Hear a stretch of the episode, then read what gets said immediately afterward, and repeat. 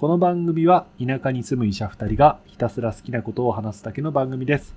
趣味、日常、サブカル、ちょっとだけ医療や健康について、そんな僕らのよもやま話、今日もどうぞお付き合いください。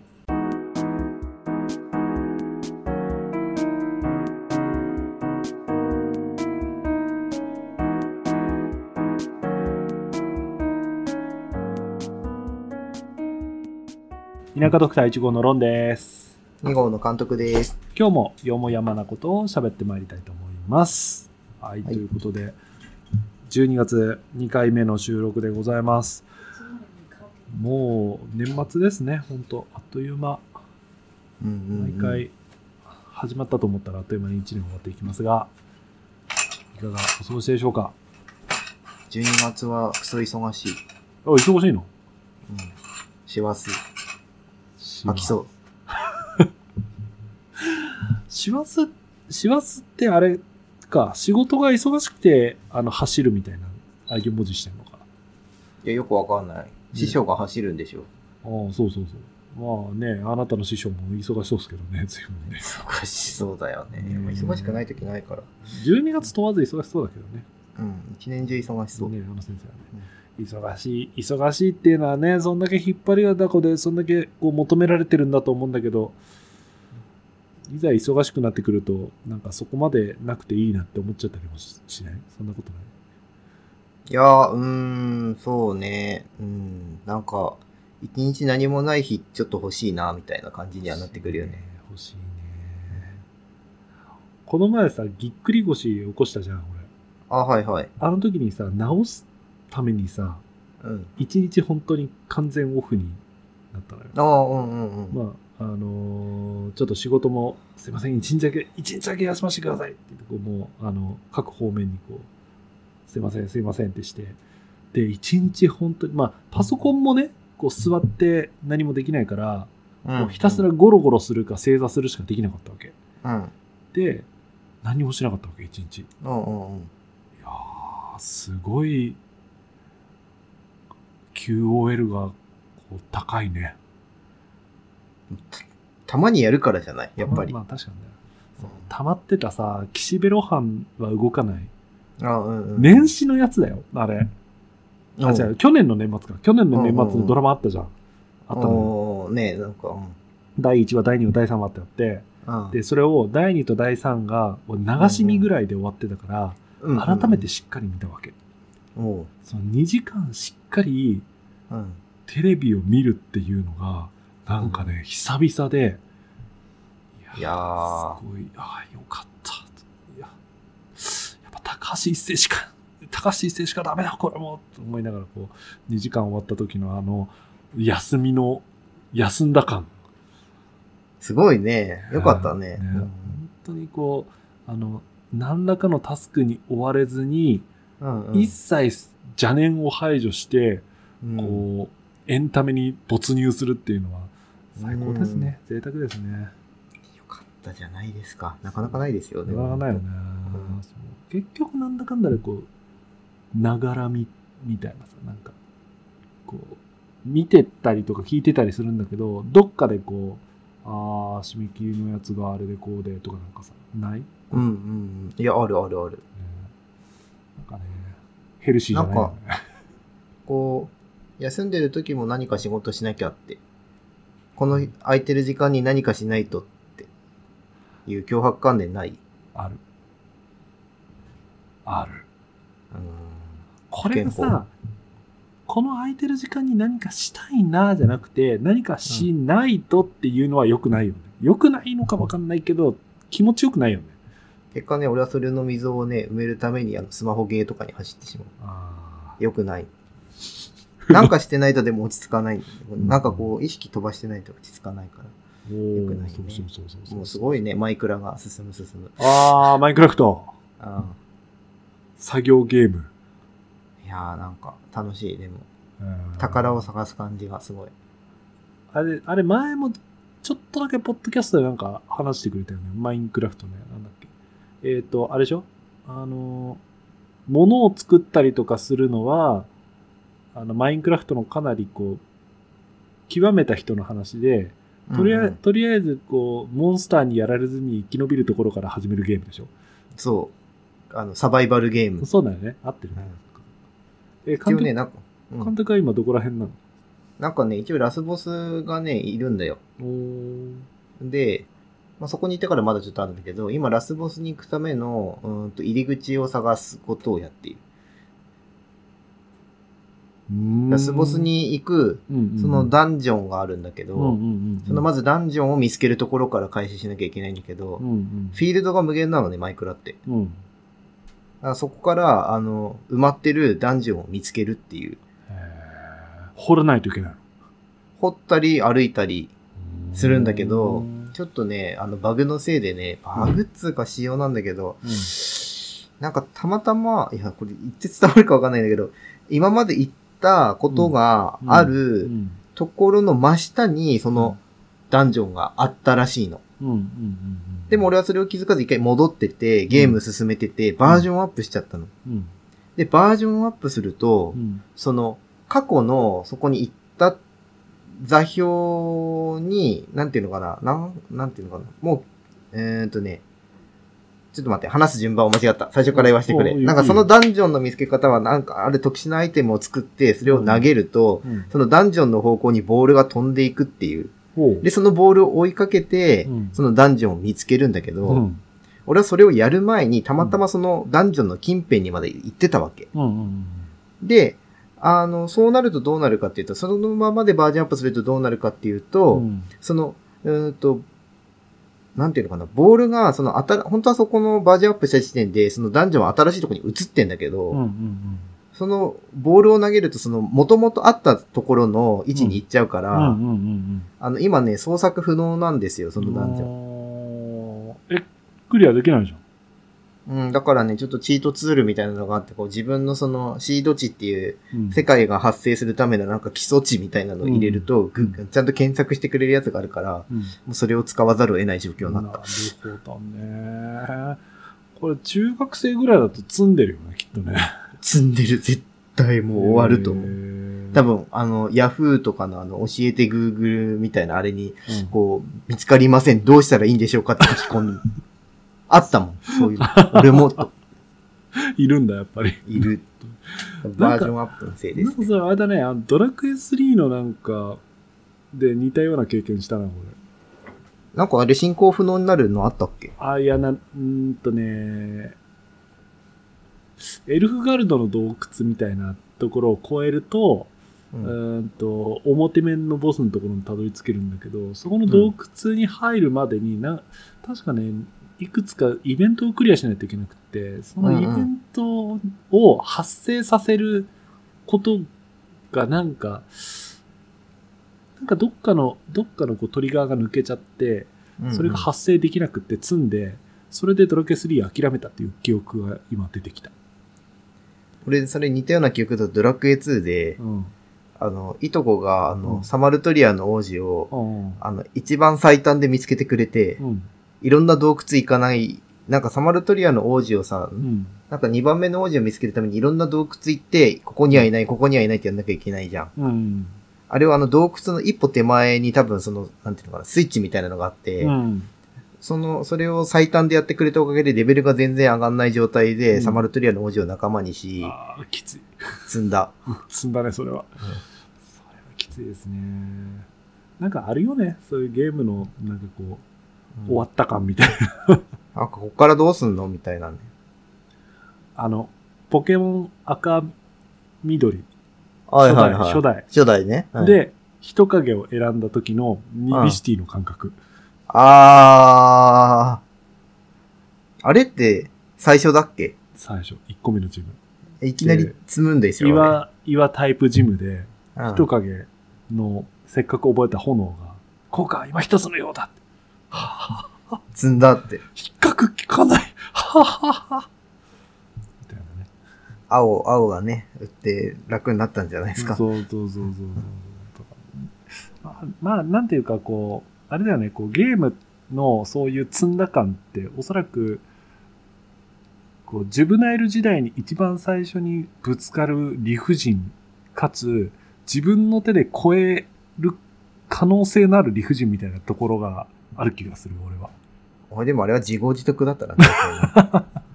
ドラクエ5 のスラリンレベル99にして、灼熱の炎を覚えて、うんあ余裕余裕って進んでったら、あの、あの、結婚指輪を探すとこの炎のダンジョンで積むっていうね、ああ、あるね。あるね、本当ね。こうやってこう、我々は大人になっていくんですよね。いや、なんかコツコツやった方が良かったっていうね、体験をいっぱいしてたのになぜ自分は気づかなかったんだろうね、そうするね、あの、これからね、数年間もね、きっとね、思うよ。ああ、やっぱり、そうそうなんだよね。裏技探しちゃうんだよね。ね結局ね、積み重ねが一番なんですよね。最強。はい。こんなね、はいダメな、あのーダメなメンバー2人で 飾っておりますが、今日もやっていきたいと思いますよ。ダメダメです。はい。じゃあ、コメント返すよ。はい。今日ね、あの、厚弘さんからコメントいただきました。ありがとうございます。いいありがとえーコメント読みます。前回コメントし忘れたので、次からリマインダーかけます。う。そこまでしなくていいよ。ありがとうだけど。ありがとうだけどね。今回は冬の沖縄について、私も学生時代何度か沖縄に主に部活の大会で行きました。大会後に海で遊んだのは良い思い出です。ちなみに沖縄特産なもので好きなのは海ぶ海ぶどうです。また行きたいなあ西隊かな？ー西隊じゃない？ねいいね西隊で沖縄ってすげえな。いや、まあそりゃそうでしょう。だって、ね、あの、我々は関関東だったから、うん。その、東医大、東日本医科学生大会で、西日本は、あの西日本うん医科学生大会で西医大なんだよね。だから、俺、北海道の大会あったよ、一回。ええー、すごいうね。ん。いや、楽しいよね、北海道。な、何が楽しいかっていうと、その学生時代だからさ、お金ないじゃん。飛行機でポンってなんないうんうん。わあけ。車で行くわけ。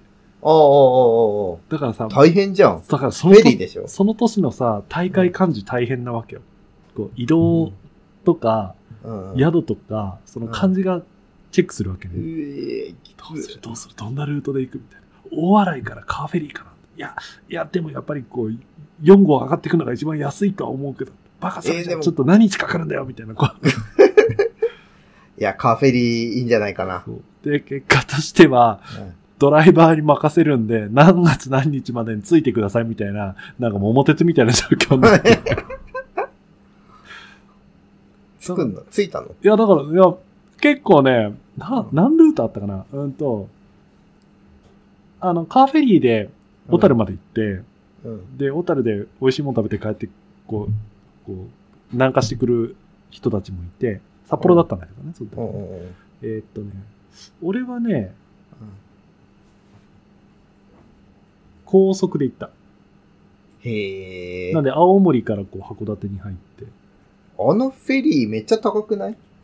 ああ、だ、高かったのかなあとね、だって、あれ、に1万5千とかするよ、車運ぶのに。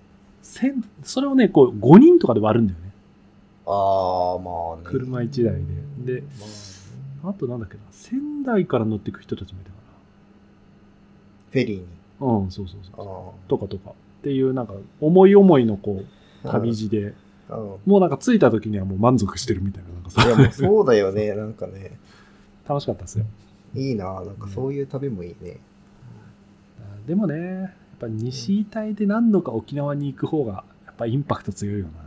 いや、すごいよ、だってだっ、て、普通移動するけど、その、毎年沖縄で、なんでしょ？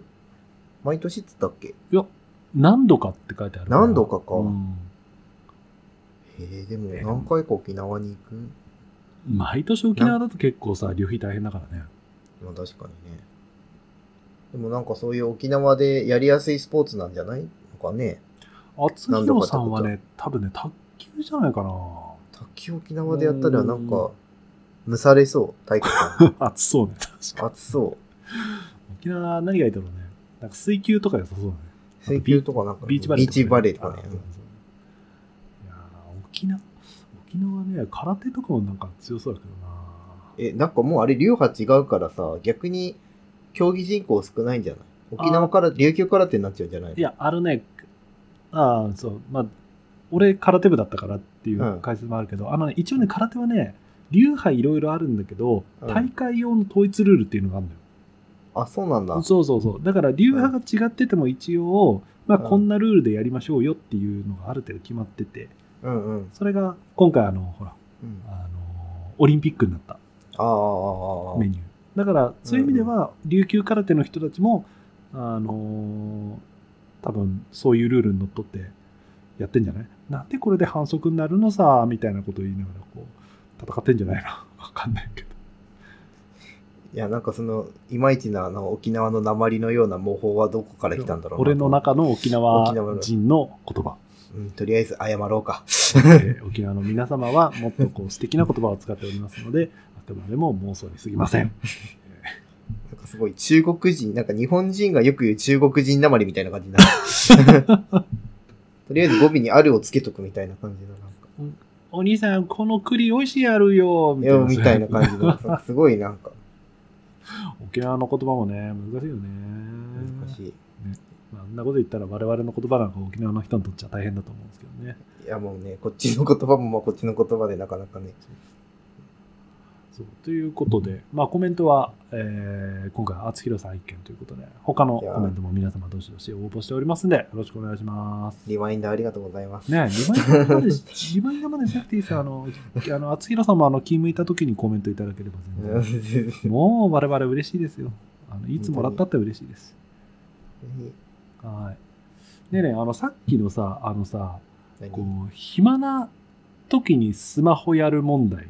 ああるある。そうそうそう、あるじゃん、あるじゃん。うん。これは、俺、今回さ、ちょっとあの、自分が SNS に時間取られすぎてる問題っていうのをちょっと最近気にしていて、うんうん。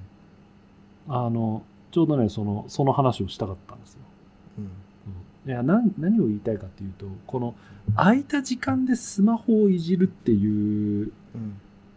現代人の病をうん何とかしようと思ったのねうん。うん。でその結果としてやったことがなんか結構ね、こうメンタルケアにつながったんじゃないかみたいな、うん、そんな経験をしたものでうん。今日はそういうセルフケアみたいな話をちょっとやっていきたいなって思ってるわけですよお、おはい。はい強引な持っていき方と思うかもしれませんがうんうんうんうん。いやいやいや、なんだっけ？なんかそういうのなんて言うんだっけと思って、自己啓発セミナー系みたいな感じの話？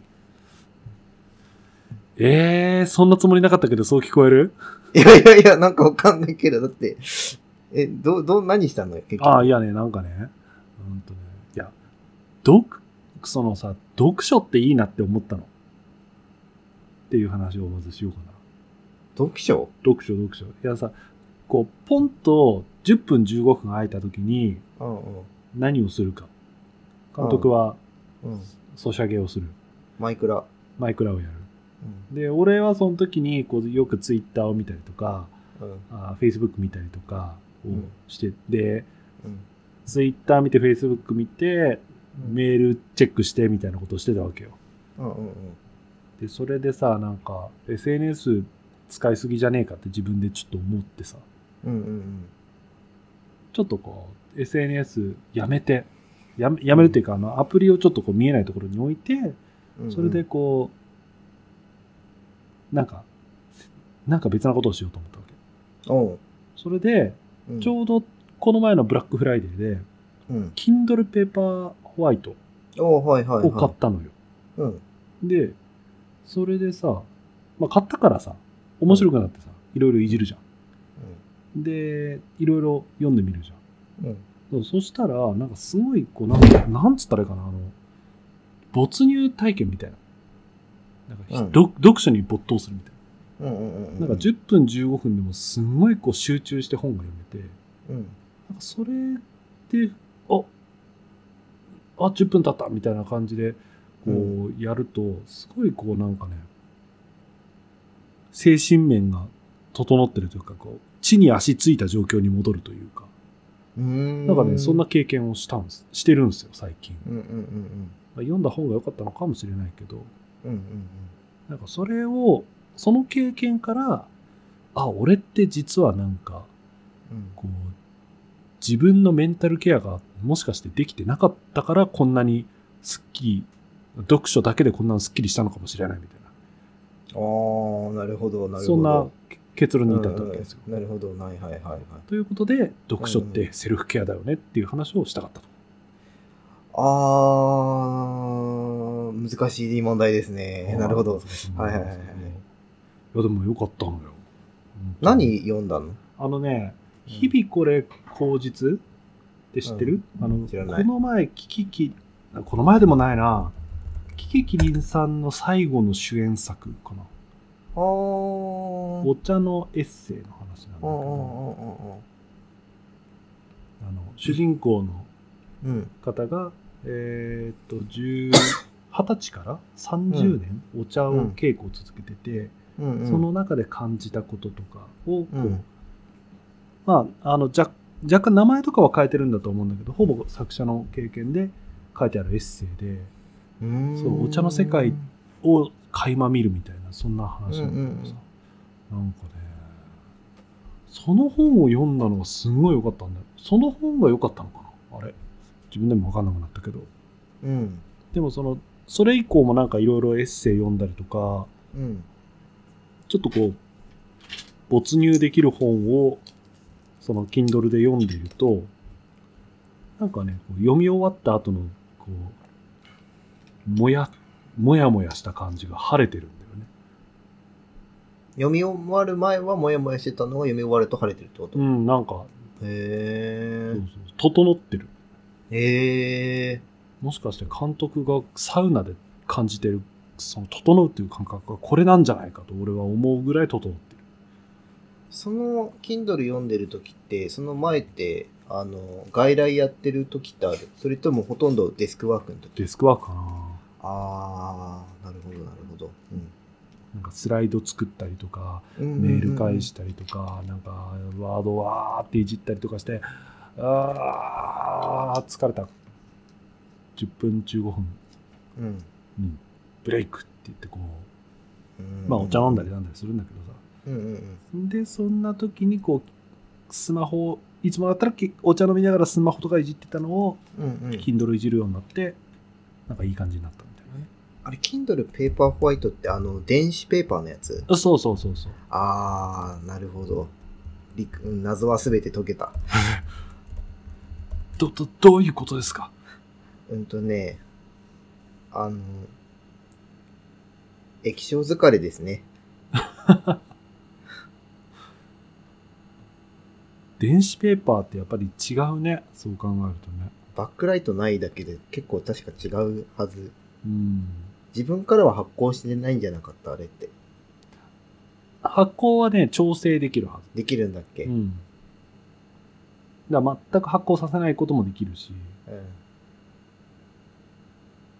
うん、なんか、なんかね、ほんとね、見やすい。さい最初なんかう、ん最初、慣れるまでちょっと、なんかなと思ったけど、その、その日々これ口実を読んでるあたりぐらいから、全然気にならなくなって、むしろこっちの方が読みやすいぞ、みたいな。うんうんうんそんな感じもあった。あ、ブルーライト疲れですかね。っていうのは俺読書できないの。そういう一息休憩に。うーん。多分できない。没入しちゃうから。悪い意味で。忘れ、あの、時間忘れちゃう？深く入りすぎちゃう。だから結局読み終わった後めっちゃ疲れるっていう。だらから休憩にならないねそうだね。疲れるうんね。疲れる疲れる。だからなんかその、なんていうの？その、軽い没入っていうか、ちょうどいい没入で、その、しかも止めれるんでしょ ?10 分15分で。うん。いや、羨ましい。それは。へえ、あ、そういうもんなんだ。こそう、俺にはできない。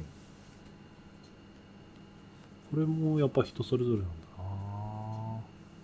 そうなんかね、俺の中で、なんか、その経験をしてから、うん。なんかこう、読みたいから読むももちろんそうなんだけど、うなんか自分がこう、もやもやした時とか、なんかこううん。自分の脳みそがオーバーヒートしてる時に、うん。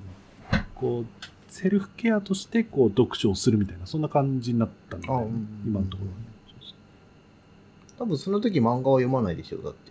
漫画は読まないな。活字かな。うん。活字なんじゃない？で、エッセイ系が多いんじゃない？多分。今の話だと。エッセイとか、エッセイ、あーエッセイ好きだね。うん、多分、ちょうどいいんだと思うよ、刺激が。うんうん、うん、いや、でもそう、続けた方がいいと思われる。いや、うん、なんかそういうのが見つかったのは本当にいいことだと思う。俺探してるけど見つかんないもん。あ、そうなの？なんか、そこう、監督は、こう、大体こういう時に、こう、引き、引き出しの深さで、こう、いろんなものをこう、出してくるような気がしてるけど。あー、いや、なんだろうな。うん、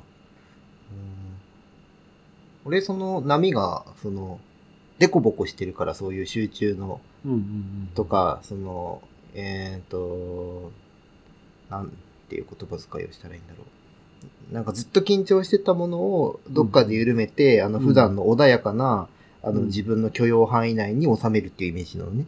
うんうんうん。それって大体ストレスとかの勉強をしてくると。うん、その今までずっとこうパソコンとか見てて、緊張状態がずっと続いてたのを、ちょっと休んで本を読んで、で、本の刺激は自分のうん、あの、なんていうの、許容できる範囲内で、あの、経過してるからスッキリするっていう構造なんだけど、うーん。そうなんですね。そうなんですよ。なるほど。そう、体制領域内にちゃんと入ってるとか、なうんたらかんたらってあるんですけど、なんか俺の場合はその一個集中して、あの、緊張しちゃうと、うんそれが切った時に一気にドーンって下がって、うん。で、また、それを戻すのにまた変なのに、こう、ドカーンってその領域をぶち破って集中するみたいなのしかできないから、その間に、にこう、いられるのってもう瞑想するとか、うん、あの、なんかそういうのしかないんだよね。マイクラするとか。マイクラはもう逆よ。俺、あれ、超えてるのを自覚してる。あ、しゅ、そんな集中してマイクラしてんの？だから本当に集中しすぎちゃうから、あれも止められないの。自分で、なかなか。。止められるようにはなってきてんだけどう、ん。うん。俺、これを語ると、あの、俺の精神、メンタルがいかにボロボロかっていうのが分かってしまうから、まあ、あれなんだけど、そうなんです。だから、いや、ロンの、そういう、なんていうのかな、その自分を、こう、の状態を戻すものが、しかも手頃なものでできるっていうのはすごい強みだと思う。おー、褒められた。ありがとうございます。うん100回に1回あるかないかぐらいの。まもうちょっと褒めてくれてもいいと思うよ。それだったら。ああ、そうなんだ。どうなんだろうね。いや結構なんかさ、コロナ禍で、まあリモートワークが増えたこともあるとは思うけど、なんか自宅でのケアをしましょうみたいな、うんうん。なんとなくこうニュース記事みたいなのをよく見かけるくなったなとは思うんだよね。うんうん、それは俺がそういうのを選んで見てるから、こう、Google はなんとなくお前こういうの好きなんだろうって言って出してきてるのかもしれないけど、AI にね、転がされてますね。そうそうそういや、なんか、ね、お茶、うんコーヒうんー、アロマ、うんヨガ、うん。なんかいろいろ言うけど、うん。どれも、なんか、なんかな、そんなになんかケアって感じでもないかなみたいなことをうんうん思ってたのよ。うんうんうん。思ってた。でも今回この読書で少しこう、スッキリ経験をしたことで思ったのは、うんやっぱりこう、積み重ねなんだなって思ったんだよね、セルフケアって。うんやった瞬間に、ああ、すっきり、ああ、よかったよかった、みたいな麻薬的なうんうん。のってめったになくって、こううん。なんかこう、ケアみ、ちょっとしたセルフケアをこう積み重ねて積み重ねていくと、うん。なんかこう小石がこうそこに溜まって、うん。ちょっと揺ら揺らぎにくくなるみたいな、なんかそんなイメージなのかなと思ってさ。そうそうそう。やっぱ積み重ねて大事だよね、本当ね。あの多分ローマはそこにいればいるほどその体制領域とかって呼んだりするんだけどうん。その自分が心地いい状態落ち着いているように入れる状態っていうのは多分徐々に徐々に広がっていくと思うんだよねおー。あ今それを感じてるんだと思うんだよ、うんで本読んでもそれをぶち破っちゃう人もいるし、うん。あのーそう、うん、なんかまあコーヒー紅茶も、まあ、ある意味カフェインとかの関係であのああ、一気にこう上がりすすぎちゃう人もいるし、うん。今度は飲み物っていう、飲み物があるっていうことで、その、すぐ飲まなきゃとか、飲む、その、感覚に依存しちゃう人もいるから、そこで、その領域ぶち破っちゃう人もいるから、なかなか、なんか世間水中毒とかね。と。か、そうそうそうそうそう。あの、世間一般に言われている、その、癒し系のものが全てがその人にいいかっていうとそうでもなくて、本当にそのご自身の、その自分のなんか、心地よい範囲内でしかも続けられるものに出会うっていうのは結構奇跡的に、とまではいかないけど、まあすごいね、探す価値のあるものだとは思う。お、なんか、うん今回医者っぽいじゃん。噛んだ。医者っぽい、医者っぽい。医者医者医者医者っぽいじゃん。医者っぽいことを話してるじゃん。カウンセラーとして今言ってるから、あんまり医者の、精神科の知識はないからわからないけど、うんカウンセリングの知識としてはそんな感じになる。はい、先生、先生。はい、何ですか？はい。マインドフルネスってどうなんですか？マインドフルネスは、その、あの、自分がその、なんていうの、体制領域に入るっていう方法論なので、別にやってもいいんじゃないですか？な何をやるといいんですか？え、マインドフル、あ、あ、あ違う。あ、レーズンを噛むのは？もうマインドフルネスの一つ。ああ、そうだよね。レーズンを口の中で転がして、感覚を感じたり、味覚を感じたりするっていう。え、監督カウンセリングの時ってさ、そのうんマインドフルネスとかってなんかこう、進めたりするもん？いや、うーんとね、結果的にマインドフルネスを使うことはあるけど、マインドフ、なんていうのかな。マインドフルネスも手段の一つなんだよね。うん。だから、いや、必要そうで、それがうまく、うん、動くんだったら、やってみてはいかがですかって。けど、なんか、うーんとね、大体ストレスある人ってじっとしてらんないから、うん。そのマインドフルネスやってくださいって言われて、集中してそこに入れるんだったら、まあ、まず俺のとこに来ないよねっていう。なるほどね。だからもっと動きながらできるものとか、その、もっと早いものとか、早いもの。はあのすぐ、すぐ効果が出るっていうか、そんなに時間がかからないマインドフルネスとか、あとなんか、今ローン言ったよりレーズンでもいいんだけど、うん。あれもその瞑想の一つだから、なんかそういうのも進めることもあるし、結構簡単なのはあの、手をゆっくり開いてゆっくり閉じてくださいとか、えー、ゆっくり、ゆっくり。ゆっくり。本当にもう、あのー30秒ぐらいかけて開くとか。30秒ゆっくりゆっくり開いて、で、ゆっくり、まあ30秒は言い過ぎだ。10秒とかね。今俺2、ゆっくり開い3秒でにぎにぎしてたよ。あ、早い、それは。はいだからゆっくりやってくださいってやったりとか、うんあと周りをぐーっと見渡してくださいとか、うーん。ね、今これを聞きながらね、何人手をにぎにぎさせてるかちょっと気になるところですね。なんいや、でもこのショートスパンだったらそんなに効果はないかもしれない。なんかさ、マインドフルネス結構うん。認知度は上がってる気はするんだけど、うんうん。なんかこの前ね、あのーうんと別な職場でさ、うんとうんう職員さんたちが、じゃあ、うん。マインドフルネスやりますって言って、うんうん。昼のカンファの最後あたりの時にね、うんはい、じゃあ5秒息を吸って、2秒止めて5秒吐いてくださいみたいなことをこう、うんうんうんうん誰かがこうコマンドをしながらみんなでやったりしてて、うんうんこれは、これがマインドフルネスなんだろうかってこう、思っちゃったのよね。ああ、まあね。ななんだろう。マインドフルネスとは、なんだみたいな。よくわかんなくなっちゃってさ。まあ、方法論なんだよ。方法論だからこうんおそらくゆっくり呼吸をしてその呼吸の感覚どう入ってるかとかっていうのを感じて一旦こう自分を俯瞰的に見るみたいなのは確かにマインドフルネスとして成立するんだと思うんだけどなんなんだろうね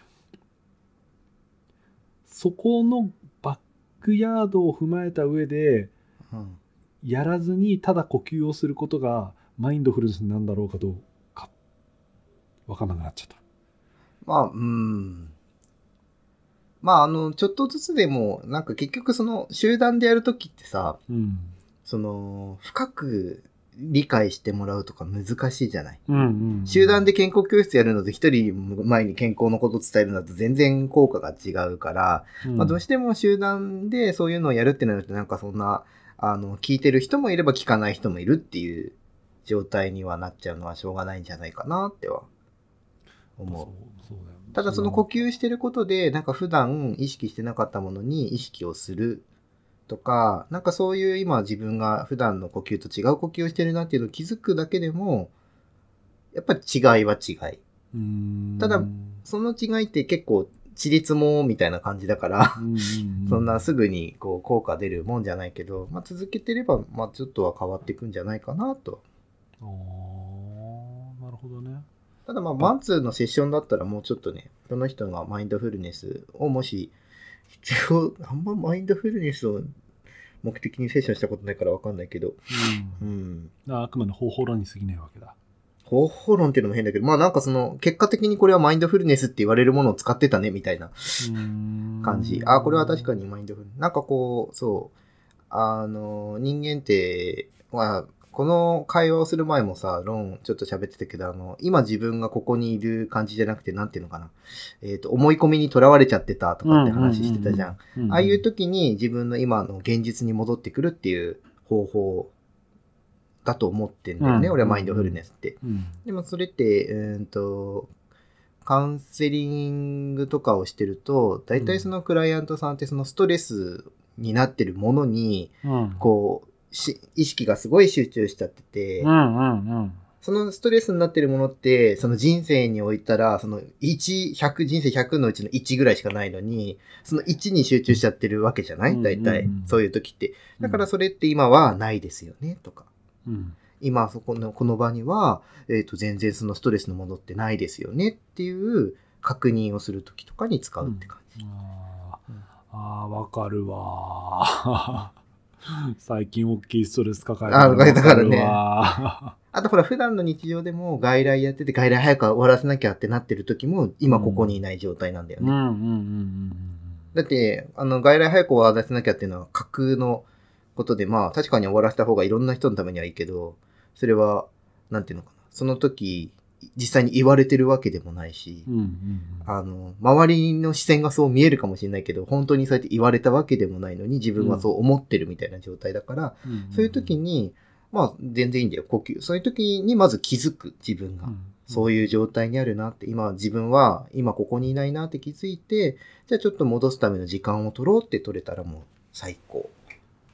うん。で、それ、その時間を取るっていうのが、うんある意味、呼吸をしたりとか、うんその、地に足をついてあ、そう、グラウンディングでやったりとか。とか足の根元からこう体の輪切りをイメージしていって、それ知らないけど。そんなのある。そうそううんらしい、うんあるんだ。CT を取っているかのようにこう輪切りを作っていってクリアリングの一環うんうんとかなんかそういうのをやってこう,、うん。うん自分ををそうそう。取り戻すみたいな。うん。だからロンはその、えっと自分を取り戻す方法が今読書を見つけたんでしょ？自分の中で。なるほどなるほど、うん。おつながってきたぞ。なるほどなるほど、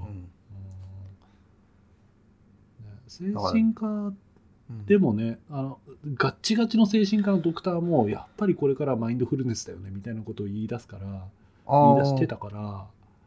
えーっとそうね、認知行動療法の、えーっと、今、第、第3世代か第4世代って言われるんだよねう。んね、なんかその認知行動療法のあの世代っていうのがめちゃくちゃ俺面白くてさ、携帯かっていつも思うんだけど、携帯？第4、携帯なの第3世代か第4世代がそれこそマインドフルネスを使ってくるんだよ。うんうん。あちょっと待って俺俺ね今ねあのけ携帯じゃなくて、なんかもうちょっとなんか別なのを考えたな何？あ俺俺今それ聞いてねあのコーヒーだと思ったあー、なんかこの間言ってたもんね。あの、うん大あのセカンドウェーブとかサードウェーブとかなんかそっちだとそっちに感じる俺は第3世代だ、マインドフルネスは。ああ、そうう、んそんな感じ。サードウェーブサードウェーブ。サードウェーブ来てるよ。へえ俺がやってるのは本当に、俺がやってるのがよくわかんない。な何ウェーブなんか知らん。こういうのもやっぱ流行り廃りあるもんな。スタ、廃れるっていうか、もっといいものができるっていうか。うんうんうんうんね、そう、セルフ、そういう意味では、その、き、聞くかもしれないマインドフルネスっていうのが認知されてきてて、まあ、ある意味職場でも当たり前に取り入れ。ようとするみたいな流れは、まあ確かにいいのかもしれないけどね。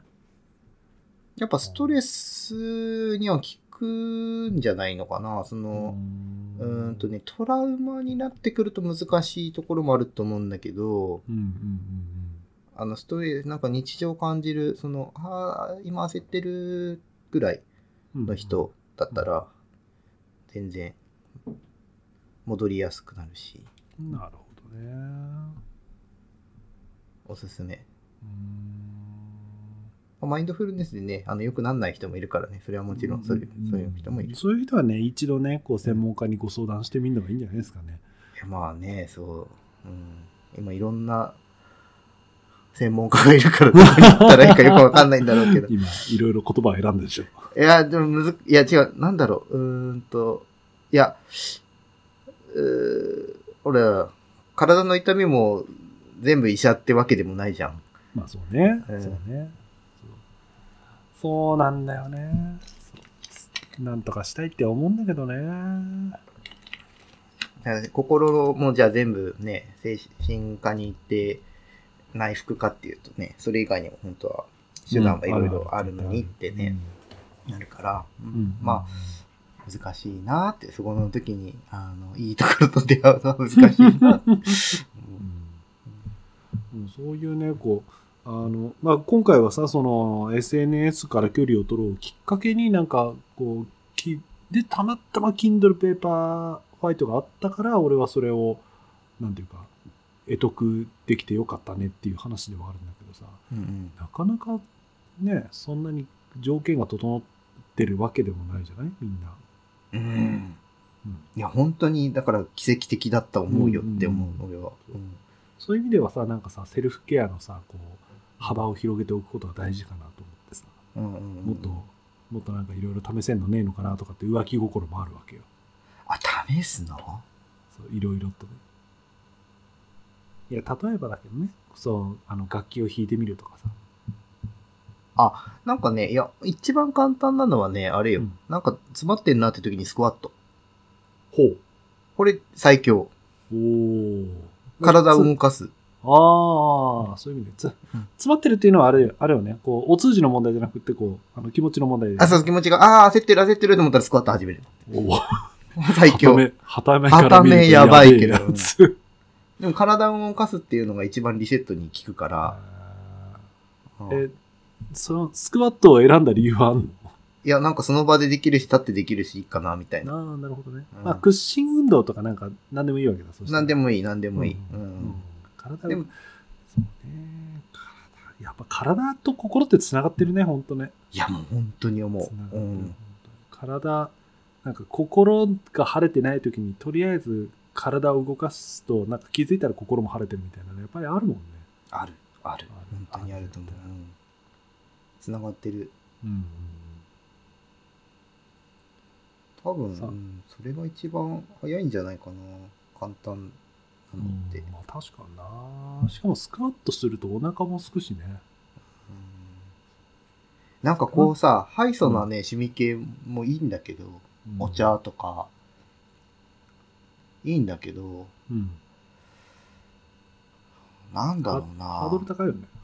ハードル高くなんだよね。なんかとった、なんか、あ、必要だって時にできないからあれなんだけど、うんまあなんかまず好きなもので、なんか集中しすぎないもの、没頭しすぎないもので、で、なんかあの、いろんな味とか、そのいろんな五感を刺激するものがいいんじゃないかなって思うんだよね。おそう考えるとあれじゃない？俺のちょっとあの雪が降って最近できなくなってしまったうん石積みいいんじゃない？石積み石積みはすごいいいと思う。まず石を選ぶでしょうん。こう選ぶ時点でこう触覚とうん。視覚とこうふんだんに使うわけじゃないですかうんうんでその積んだ石をこううん。あゲットした石を積むじゃないですかうんうんでここでバランス感覚とうん。うん。そこにこうピンとこう集中力が出るじゃないですかうんうん。で出来上がったそのうん。石のタワーを見てうんこう美しさを感じるじゃないですかうん。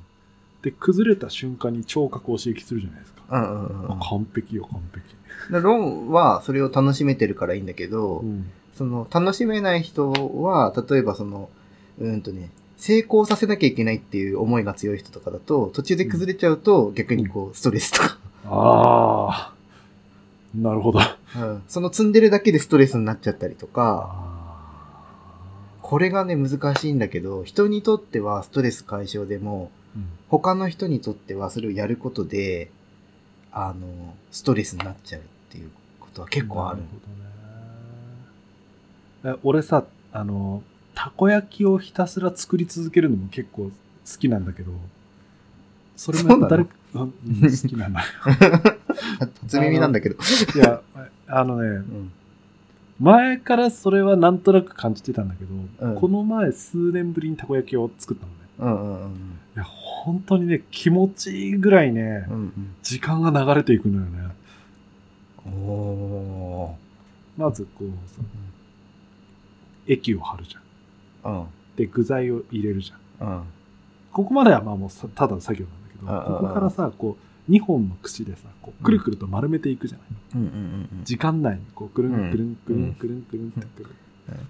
これがねこうあっという間に時間が超えていくんですよ。ねで匂いもしてくるしねうん。でつまみ食いすると美味しいしねじゃあ、もしキンドルが手元にないときは、脳内たこ焼きを焼くとかっていう手もあるよ。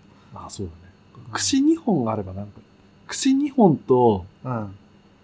ティッシュ1枚ぐらいあれば俺やれる気がするなだからそういう感覚はすごい大事で、例えば鉛筆2本、ペン2本でもいいから、なんか、その、外来疲れたなって時に今度やってみたら、ちょっとどう変わるかは聞きたい。うんちょっとやってみる脳内たこ焼きやってみるそしてそう脳内たこ焼きが勝つかスクワットが勝つか。タッチ勝つかな。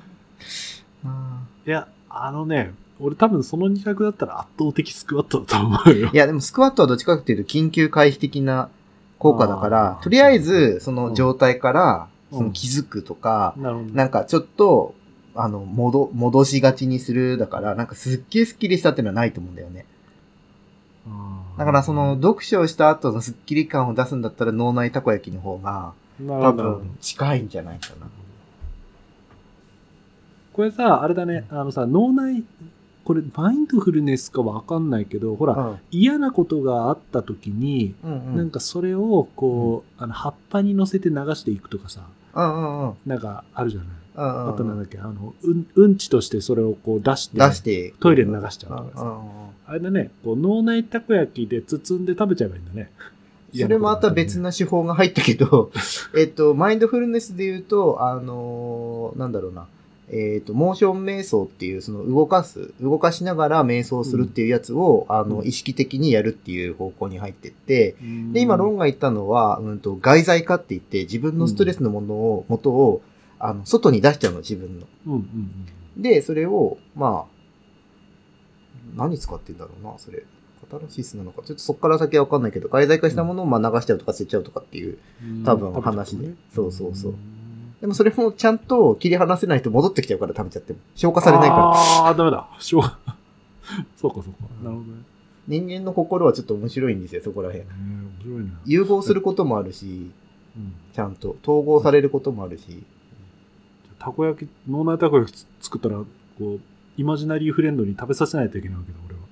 イマジナリーフレンドに別にいたら食べさせればいいけど、ロンの年代だともういないんじゃないかな。なんか、いる？わかんない。わかんないで言ってるでしょ、今多分。うん俺の知ってるワードになってるだけだから。イマジナリーフレンドってのは結構幼少期とかに、あの、想像のお友達を作ることが多いんだよね、子供って。うんうんうんうん。そのことを言うんだけど、別に悪いもんじゃなくて自然な心心の働きなんだけど、うーん。なんかそれをイマジナリーフレンドっていう。おー、今日すげえ心理学。でも俺もまだ、出てくる、出てくる。まああんまり聞かれないからね。そうだね。でも俺も喋ってる内容、まだ全然全部ちゃんと体系的に学んだわけじゃないから、これが本当に正しくないかもしれないから、本当に知りたい人はちゃんと確認して。あ、そうですね。あの、皆さんに興味を持ってもらうことを優先で喋ってるので、あの、現実的な裏付けとか、あの、きちんとした注釈は取っておりませんので、そこの。ところはだっ。て、このラジオ本当に医師免許持ってるかわかんないんだからさ。もう確かに。うわ お、確かに。貼っとく？概要欄に。この物語はフィクションです。医者になった体で。急に、急にそんなこと言われても困るだろうな。医者の体で。えー、何？じゃあ、うんえっ、と、今出てきたセルフケアは、うん。えっ、と、スクワットでしょ？うんうんうん。うーんと、うーんと、うわまあちょっとした運動疲れたらその運動するえーまあ俺は俺は石積み好きだとかたこ焼き焼くの好きだけどこれは皆さんにとってかわかんねえしなわかんない。なんかその、そう、やって、心うん地、心地いい動作ってあるじゃない、自分である。あるあるあれを想像で細かくやるっていう。だから俺はね、一回玉ねぎのみじん切りをずっと脳内でやってたこと。へえ好きなの？みじん切り涙流さなければ好き。あーあの玉、なんていうの？あの、これは、なんていうの？うーんと、玉ねぎにこう、さいの目状にこう、うん切り込み入れとって、うんああの、バラバラにしていくのは好き。ああれはやってた。あの、包丁の音が聞こえるとかトってやるトントン。トントントントントンそうそうそうねえー自分の好きなことを頭の中で思い浮かべるかそうそうそう。んなるだけ細かく。うんなるほどなるほど。あーいいじゃん。なんか、あの、小技っぽいの出てくるじゃん、やっぱり監督。怖さ？小技っぽいの。あ、小技ね。あうん小技ね。小技ね。で、まあ、どっちかというと、スクワットは、うーんと、外来3時間あって、合間に3回ぐらいやったら、うんああ、なんか今日の外来ちょっといつもより楽だな、ぐらいの感じの違い。スクワット何がいいってさ、こうさ、うん太ももにさ、ちゃんと張り感が出てくると、うんうん。うんあ、俺ちゃんと筋肉動かしてるみたいな、うん。こう、なんつうの承認承認欲求じゃないなこの言葉なんて言ったらいい？報酬が得られてる感じしていいよね。変化がねちゃんと起きてて。まあそれを報酬と捉えるかどうかまた別の話だと思うんだけど。でもいいんじゃない？その実感があるっていうのはすごい、最近ねスクワットだけだとあんまり張りがすぐ来なくって。うん。あれだもんね。あのランジとかあのブルガリアンスクワットとかあれぐらいをやっ56回やらないとなんか納得できないもんね。まあ、あの、張りを求めるためにやるんじゃないから、ね、体を動かすためにやる。いや、そう、あの、外来中でずっと座りっぱなしで疲れて患者さんちょっと切れた時に、うん、こう、足を、こう、あの、椅子にかけて、こう、ブラジリアンスクワットをやったりとか、あブルガリアンスクワットか、ブルガリアンスクワットやったりとかすると、こうすごい、ね、いい感じはする。ブルガリアンスクワットって何するの？あの、片足を、うん、コサックダンスみたいな。あ、違う。あ、違う違う違う、そう、そんな前じゃなくて、こううん片足を後ろに、うんうん。後ろの椅子にかけて、あーあー。で、前の足だけで。でスクワットするやつ。えー、すごいね。そうそう片足スクワットじゃん、ほぼ。そう。うん。効くよ、効く。聞く聞く。すげえ効く。俺半月板、お折れそう。折れない、折れない。バジ？ッ石灰化してる半月板が。バジッもう、もう、監督のせ石灰がやばいじゃん、それ。そんなことはない軟骨じゃねえじゃん、それ。おじいちゃんか、みたいな。おじいちゃんでもないね、それ。いや、好きよ、俺は。おーいや、なんかそこまで頑張んなくていいけど。なんかあとね、もっと怪しくしていいんだったらいろいろある。システマとか、システマ？デンタシステマ？システマでロシアの武術とかの古武術系にはいろいろそういう技がいっぱいある。へえ。すげえなーって思う。まあ、武術で言うとさ、その、なんていうの？うん自然体をとって、あの、丹田に呼吸を入れるみたいなのも、うんうん。ある意味、マインドフルネスみたいなのかなって思ったよ。まあ、うん。まあ、武術家の人たちって結構、やっぱ自分の体を常にフィードバックしながら、体を動かしてんじゃない？だからもうすでにマインドフルネスだよね、多分立ってるだけで。日頃マインドフルネスをしてるのか。多分。気持ち悪いぐらい自分の体分かる人いるもんね。うん。だから、そんぐらい、その、内部感覚っていうか、に敏感なんだと思うよ。なんか捉え方が違うよね、やっぱり。すごいな。それもまた進化なんだろうな。なんかシステマのすごい楽なところは、うんあの、難しくないところで、うんあの、ちゃんと呼吸をしろ。うん。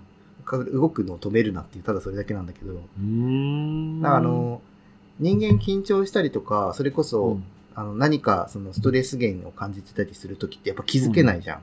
うんうん。でも、呼吸は気づけること、呼吸とか、あの、息止まってんだよね、そういう時って。息止まってたり、結構かこわばってんだけど、それぐらいだと結構気づけるから、そのどっちか起きてたら、あ、ちょっと体を揺すってみようとか、あ、ちゃんと息吸おう、吐こうっていう。かけ。息が浅くなってるのはなんかわかる。なんかその時に無理に深く息吸わないっていうのがシステマ。あ、そうなんだ。そう、全然、もう呼吸方法は鼻で吸って口で吐くだけルール。おーここら辺もいろいろあるね。面そう、白いね。呼吸はもっといろいろあって、俺これ系話すとすごい長いんだけど、あのね、鼻で吸って、ん ?3 秒吸って10秒吐くとかいろいろあるじゃん。うん。あれいろんなのがあるけど、あれに反旗を翻してる人も実はいて、もあのー人によってその秒数で吸う容量が違いすぎる。だよね。で、本来あれは細く吸って細く吐くやつなんだけど、うん、あの、息を吸いすぎて吐かないとか、うん、吐き切ってない人とか、うんどんどん空気溜まってくると、それはそれで悪かったり、うん。あと今度、うーんと、なんていうのかな。は、吐きが足りない？なんだったっけあの、呼吸をしすぎると、あの、体が、うーんと、どんどん酸素を求めちゃって、あの、うん疲れやすくなっちゃったりするってえいうー、そんなことあるの？があるらしくて、なんか、あの、、口止めて鼻でこうグッて止めて何秒持つかみたいなのがあるんだけど、ちょっとごめん、俺、これ正確な試験方法忘れたんだけど、うん。なんかそれがやっぱ10秒持たないとかって人はもうなんか、あの、息が浅くなりすぎてるとかっていうのもあって、だからその呼吸法もまたね、ちゃんとやるとうん難しいというか、難しいし、これ多分流派がいろいろあるね、きっとね、もうだからね、ちょっと難しい。そうですね。いや、これ、うん。あの、エンジン、監督のエンジンがかかり始めたところでこの時間帯っていうのがね、なかなか俺も後々ローに向かってる。喋るから。あ、そっか。これをこの後ね、ちょっと2時間ほどちょっとお話をお聞きしたいと思います。まあ、うーんと、あれです。とりあえず、うーんと、なんか変だなと思ったら、スクワットしてください。あ、そうね。あとは、呼吸止まってたら、呼吸もしてください。ねあの我々からのメッセージは、うん、それと、あと我々は専門家ではありません。フィクションですってフィクションですよね。今日の話は全てフィクションです。あの皆さんがそれに伴って健康被害を、えーなんちゃらかんちゃらした場合にも責任はちょっと一切負いか負いかねませんということだけ。めちゃくちゃ予防線張る。いろいろあったんや。いろいろあったんや。まあでも、実際にそのセルフケア系っていうのは、その医学系でも取り扱いが難しい分類なので、どうしても、あの、一概にこれがいいってもなかなか言えないし、合う人合わない人あるんで、まあちょっとご自身の感覚に沿って、もし試してみる人はやってみてくださいっていうところかな。あのい1万3000円ぐらい余裕ある人はね、Kindle ペーパーホワイト買うといいっすよ、本当に。いや、まあそれ人それも人によるんだ。じゃあ、石積もう、石、石積も石も人によるんだって。みんな石積もう、石積めば幸せになれるから。日本人ほとんどあの、小学校、中学校であの、失敗しちゃいけないって思ってるから、崩れた時にみんなストレスを感じちゃう人もいるんだから。な崩してな、ストーンバランシングが崩してなんぼの世界だからね。だからなんかそれを体験するっていう意味では、ストーンバランシングいいかもね。安全な中で失敗を繰り返すみたいなね。あわかりました。私、じゃあ、あの、あの、セルフケアとしてのストーンバランシングっていうワークショップをね、これからちょっと全国で展開していきたいと思います。そうだね。じゃあ、コラボしよう。解説してあげる。それというね、あの、適当なところで今日は終わりにしたいと思います。はいはい、えー今日も僕らのよもやま話にお付き合いいただきありがとうございました。皆様からの温かい感想、お便りを募集しております。えー、Twitter のダイレクトメールとか、えーと、質問箱とか使って投稿いただけると幸いでございます。Twitter アカウントは、アットマーク、田舎ドクターズです。そして、えーと、1月中旬まで、ポッドキャストアワードの投票を、えー行っているそうです。超簡単らしい。あのね、登録するのは、あの、ポッドキャストの番組だけ。それ以外にあの感想やら何やら求められてますけど、あと URL とか、ああそこら辺全部無視で、あの、応募できますので、田舎ドクターズのよもやま話、えーぜひ一票よろしくお願いします。よろしくお願いいたします。よろしくお願いします。はい。ということで、監督さん、今年はこれで最後ですね、放送は。そっか。はい。ということで、次回は、あのー、2022年、え、2022? 2022。うわ、にゃんにゃんにゃんじゃん。うえにゃえ、にゃんにゃんにゃんで虎年ってなんかあれだね。まあ、うん、ど、どう、どう、あれってど、どれよ？うんなんか、なんかテンション、テンション上がるね。上がんないよ。もう俺、ロンがな、にゃんにゃんにゃんって言った時点でテンションが下がったよ、なんか。まあ、ちょっと、ちょっと新しい萌えキャラみたいな感じで捉えろよ、どこキモえー皆様におかれましては、良いお年をお迎えいただけますよう、よろしくお願い申し上げます。それでは、皆様、また来年もお耳にかかりましょう。良いお年を。良いお年を。バイバーイ。バイバイ。